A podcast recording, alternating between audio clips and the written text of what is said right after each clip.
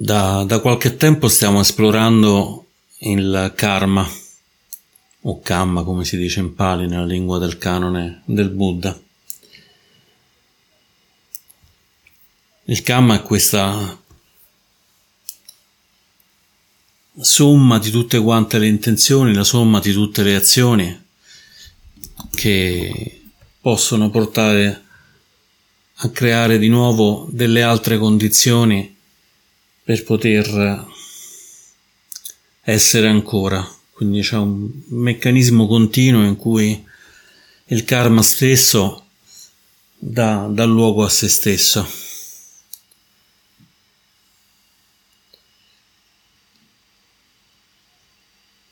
È il karma che ci consente di diventare qualcos'altro e di aspirare a essere qualcos'altro.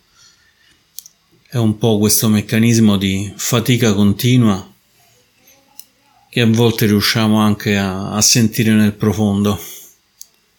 È un po' questo senso di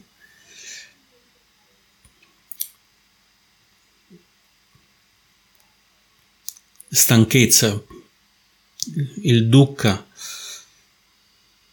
che è il dolore, l'insoddisfazione e anche questa stanchezza di sentire che le cose che facciamo sono spesso sempre le stesse. Spesso ci comportiamo in modi che sono ripetitivi, lungo dei binari che abbiamo già tracciato in eh, tantissime altre esperienze simili e non facciamo altro che, che ripetere.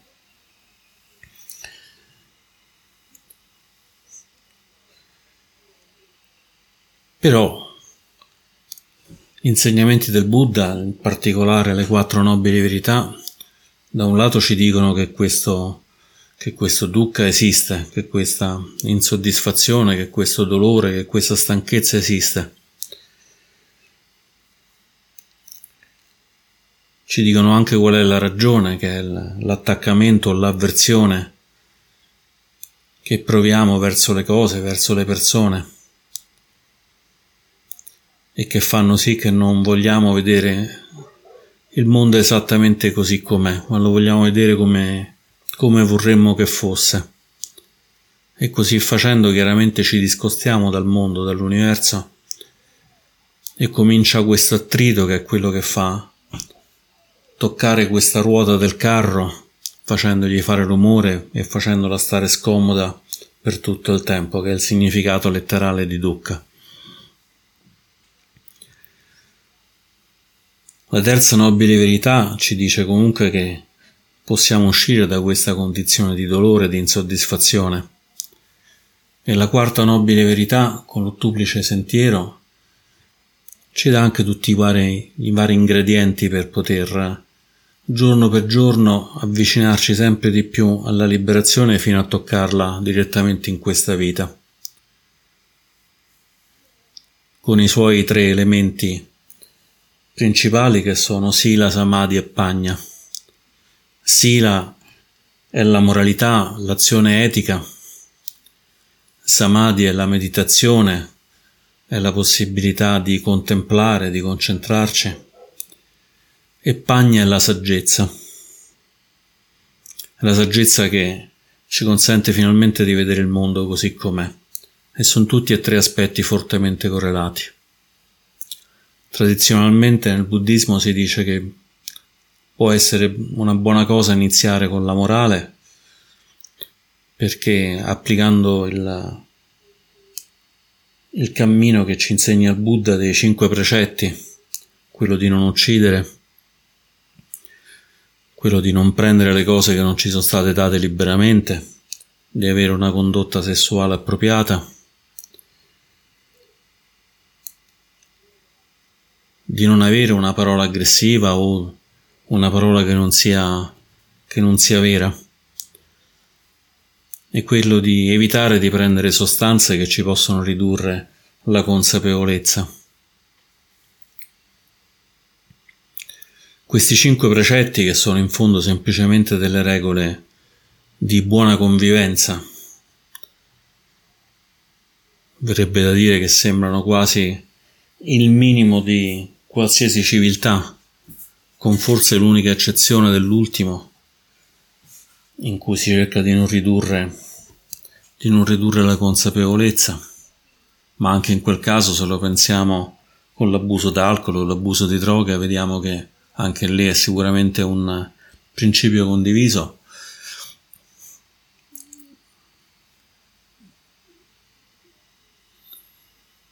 Sono più con valore in sé sono un modo semplicemente per stare più quieti, più tranquilli, di non avere difficoltà con gli altri, non avere difficoltà con noi per quello che abbiamo fatto. Questa tranquillità, quella di Sila, si riverbera poi nella possibilità di poter approfondire meglio la meditazione. Quando stiamo sereni, quando abbiamo fatto qualcosa che non ha creato dolore e che magari invece ha creato agio e benessere negli altri, sicuramente possiamo lasciarci andare di più che se invece non abbiamo rispettato questi precetti, che sono semplicemente delle indicazioni su come, su come vivere una vita più serena. E questa, questo stato di approfondimento della meditazione diventa la base della saggezza, perché con le intuizioni profonde che raggiungiamo in meditazione pian piano vediamo sempre più il mondo così com'è. Ma quindi c'è Sila, c'è la morale, l'etica, c'è Samadhi, che è la concentrazione, la contemplazione, ma Samadhi in questo caso contempla anche la parte di presenza mentale e Pagna che è vedere le cose esattamente come sono. Però quasi mai nell'insegnamento del Buddha c'è un percorso lineare, quasi sempre un percorso almeno circolare, oppure da dove si parte si parte si parte bene. Noi possiamo partire dalla meditazione e la meditazione ci permetterà, grazie alla consapevolezza, di vedere gli effetti delle cose che facciamo, accrescendo quindi la, Pagna, accrescendo quindi la parte di saggezza e al tempo stesso accrescendo anche il riconoscimento del valore dei precetti. Oppure possiamo partire dalla saggezza studiando le parole del Buddha e riconoscendone una certa verità che poi nella vita di tutti i giorni, nella meditazione diventerà sempre più profondamente presente in noi.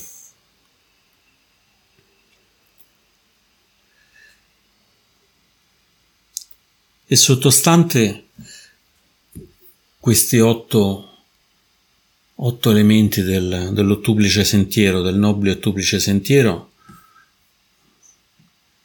che sembra, se vogliamo, anche un po' freddo, sembra un po', un po' troppo schematico. Ma in realtà l'ottuplice sentiero, così come questi insegnamenti, sono semplicemente dei modi che aveva il Buddha per aiutarci a comprendere. Il vero insegnamento è quello di vedere le persone che hanno raggiunto un ottimo livello spirituale, che possano essere un monaco, una monaca, ma anche un laico, una laica, per tutti è possibile raggiungere questo livello. E possiamo anche osservare noi stessi nel momento in cui raggiungiamo, magari anche soltanto per un attimo, questi stati. Allora vediamo che di fondo, di fondo a tutti questi insegnamenti, c'è uno spazio molto caldo che è quello composto da gentilezza amorevole, dall'essere gentili con gli altri, da essere in un qualche modo pronti a offrire la nostra disponibilità, che è quello della compassione, nel riconoscere gli altri esattamente come sono, senza dover soffrire pure noi, ma riconoscendo appieno quello che è l'altro.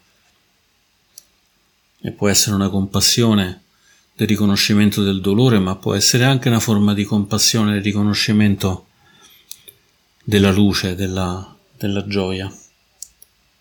Tant'è che poi alla fine c'è anche la cosiddetta gioia compartecipe, cioè questo essere felici di quando le altre persone fanno delle cose per cui stanno meglio, hanno raggiunto degli obiettivi, possono essere soddisfatti e noi possiamo essere soddisfatti con loro senza quel, quel blocco al cuore che ci dice no, perché lui sì, io no.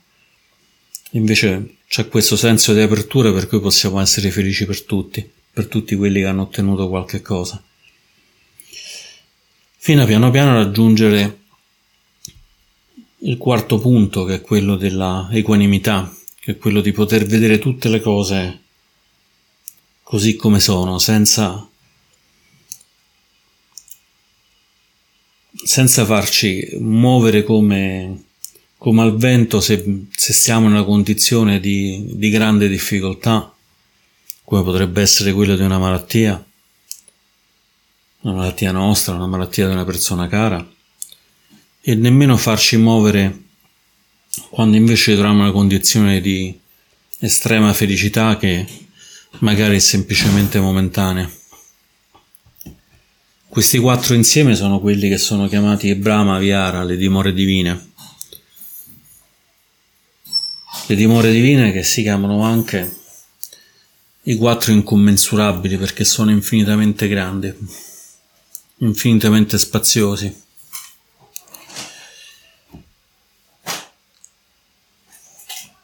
E perché i quattro incommensurabili sono la base, la base dell'ottuplice sentiero? Perché man mano che noi proseguiamo e percorriamo l'ottuplice sentiero, automaticamente si libera sempre più in noi questo riconoscimento, questa possibilità di essere noi stessi allineati con questi quattro incommensurabili.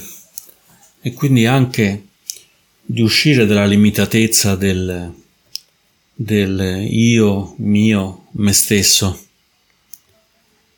in cui il fulcro di tutta la vita non è nient'altro che la persona che siamo o la persona che pensiamo, ma pian piano ci possiamo aprire in modo da poter toccare qualunque cosa.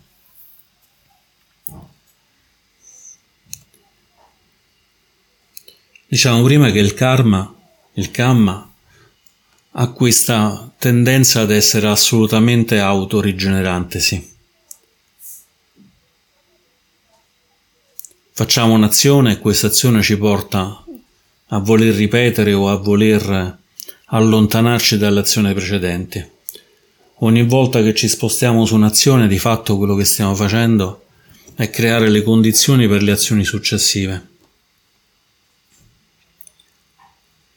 che sembra anche una cosa normale, anche una cosa naturale. Ma visto che il karma in un qualche modo è condizionato, le azioni successive che faremo, condizionate da, dall'azione precedente, saranno comunque azioni condizionate. Non saranno mai azioni completamente libere. Ho sempre fatto una cosa in un modo, continuo a farla, non mi rendo conto che in realtà potrei semplicemente non farla più o farla in un altro modo. Ho sempre sofferto quando le persone mi hanno detto che non valgo niente, non mi rendo conto che in realtà posso lasciare andare e quando mi diranno che non valgo niente, semplicemente riconoscere che non è un problema mio, è qualcosa che hanno provato a darmi ma io non sono obbligato a prendere. E così possiamo anche toccare il nostro passato, le cose che abbiamo fatto che ci portano molto dolore perché abbiamo fatto delle cose che non andavano bene, ma che questo non andar bene non ci ha portato a una maggiore apertura, a un riconoscimento di come invece ci dovremmo di come ci dovremmo muovere, di come dovremmo agire per, per poter per poter pian piano lasciare andare. L'ottuplice sentiero comincia proprio con, con due punti che sono legati alla saggezza, che sono la retta visione e la retta intenzione. La retta visione non è nient'altro che riconoscere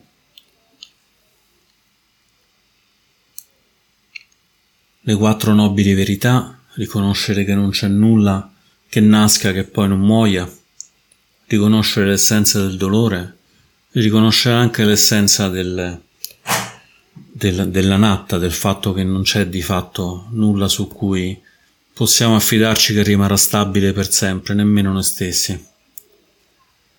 La retta intenzione invece è quell'intenzione che ci spinge a lasciare andare, a diventare sempre più liberi ed aiutare anche gli altri a essere più liberi. E poi c'è la continuazione con tutta quanta la parte della morale che diventa la retta parola, la retta azione. Addirittura c'è anche la retta sussistenza, i retti mezzi di sostentamento, quello di vivere in modo tale che non, non portiamo ulteriore dolore nel mondo. Retto sforzo, la retta presenza mentale e la retta concentrazione sono invece la parte di Samadhi. E qua andiamo avanti e indietro.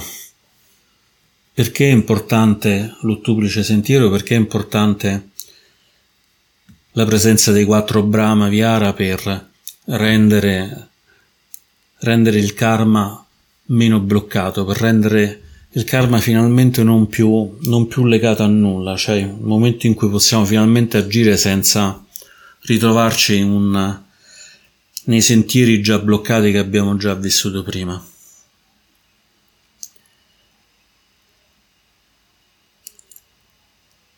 La gentilezza, la compassione, la gioia e l'equanimità sono importanti perché sono un po' come l'acqua e il sapone che possiamo utilizzare per lavarci le mani. Il karma è un po' come se ci siamo sporcati le mani, magari una mano ce la siamo sporcata col fango, una mano ce la siamo sporcata con una bella vernice d'oro che stavamo dipingendo una statua. Non è detto che siano sporcate di cose belle o brutte, però sono sempre mani sporche, quindi, quindi qualcosa bisognerà fare. Allora con gentilezza riconosciamo che c'è, c'è questo sporco, magari con la compassione riconosciamo lo sporco di qualcun altro. E poi pian piano cominciamo a mettere queste sensazioni di, di felicità di toccare il cuore di se stessi e anche il cuore degli altri, di stare finalmente in una pace serena. Allora, lavando le mani, lavando le mani con l'acqua e il sapone della, della gentilezza, della compassione, della gioia e dell'equanimità, alla fine avremo noi e le persone intorno a noi le mani pulite. E staremo tutti un pochino meglio, magari anche un bel po' meglio. E scopriremo pure che quando dobbiamo fare un'azione, c'è tanto spazio per poter cambiare in quel momento cosa vogliamo fare, che non siamo obbligati a ripetere continuamente. Un esempio che si fa spesso è quello di Angulimala, questo grande criminale, questo grande assassino dell'epoca del Buddha, che era famoso per uccidere le persone e per farsi poi una collana con le dita delle persone. Angulimala vuol dire proprio questo qui, la collana delle dita. Ha già ucciso quasi mille persone quando aveva incontrato il Buddha. Quando incontra il Buddha, Angulimala vede il Buddha, lo riconosce e dice: Ah, questa qui sarebbe la mia millesima vittima, sarebbe la vittima più importante di tutte. Allora gli corre dietro per ucciderlo. Il Buddha rimane fermo, rimane fermo e lo aspetta. Ecco, i poteri del Buddha riesce a, a star fermo senza farsi mai raggiungere da Angulimala, il quale continua a correre, continua a correre, ma non arriva. Finché Angulimala, preso dalla esasperazione, dice fermati, fermati che ti voglio uccidere. Il Buddha lo guarda con, con tutti questi aspetti dei quattro incommensurabili, le quattro dimone di vire. Lo, lo guarda con la gentilezza amorevole, vuole aiutarlo, lo guarda con la compassione, lo riconosce nel profondo, lo guarda già con un tocco di gioia sapendo che potrà aiutarlo e lo guarda anche con equanimità, senza farsi trascinare dall'ira o dalla risposta d'Angulimala. E il Buddha, completamente fermo all'interno di queste quattro dimore divine, lo guarda e gli dice: Non sono io che mi, che mi debbo fermare, io sono già fermo, adesso è arrivato per te il momento di fermarti. E Angulimala in quel momento, evidentemente colpito da, da questa presenza, da questo insegnamento che era il Buddha vivente, lascia andare il coltellaccio con cui voleva ucciderlo e si ferma. Forse per la prima volta in vita sua si ferma davvero. E dov'è che si ferma? Si ferma nel riconoscimento del Buddha, nel riconoscimento che il Buddha è una persona e quindi anche lui prova compassione. Si ferma nel riconoscimento di se stesso, di tutto quello che ha fatto e che non andava bene e quindi prova gentilezza amorevole.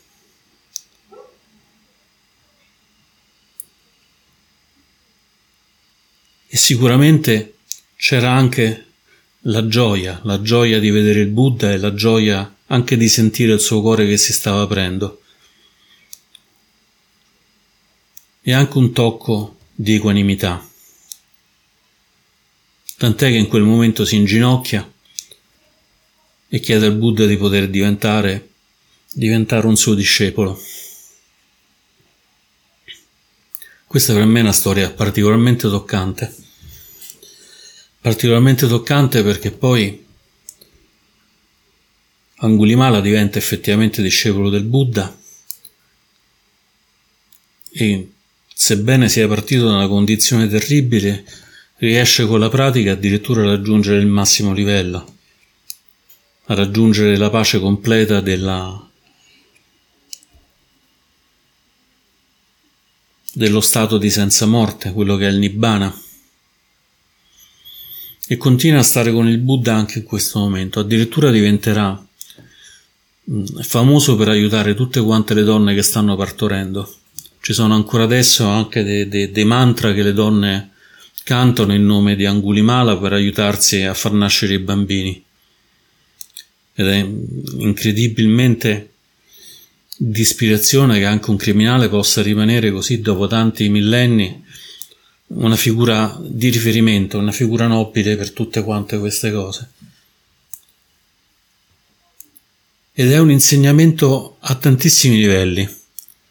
A tantissimi livelli perché Angulimala, dopo che era già diventato un Arant, già era diventato un illuminato, andò un giorno a chiedere, a chiedere l'elemosina, a chiedere il cibo. E delle persone lo videro, lo riconobbero come il criminale che, che, non era, che non era più in quel momento, ma che era stato, e lo presero a sassate, ferendolo molto gravemente riuscì a tornare al monastero dove c'era il Buddha e gli disse ma mi hanno colpito così. Il Buddha gli disse non ti devi preoccupare, questa è la maturazione del tuo karma. Hai fatto delle azioni, queste azioni hanno dato luogo a delle cose e anche se tu ormai non generi più karma perché sei illuminato, c'è comunque questo karma che continua a dispiegarsi, ma non è più il tuo. Non è più il tuo, è semplicemente una continuazione. e alla fine dopo un paio di giorni morì. Qual è l'insegnamento per noi di Angulimala? L'insegnamento per noi è che in qualsiasi momento noi possiamo cambiare le cose così come sono. Qualunque sia la condizione, non c'è mai una condizione così negativa, così drammatica che non possiamo, che non possiamo toccarla.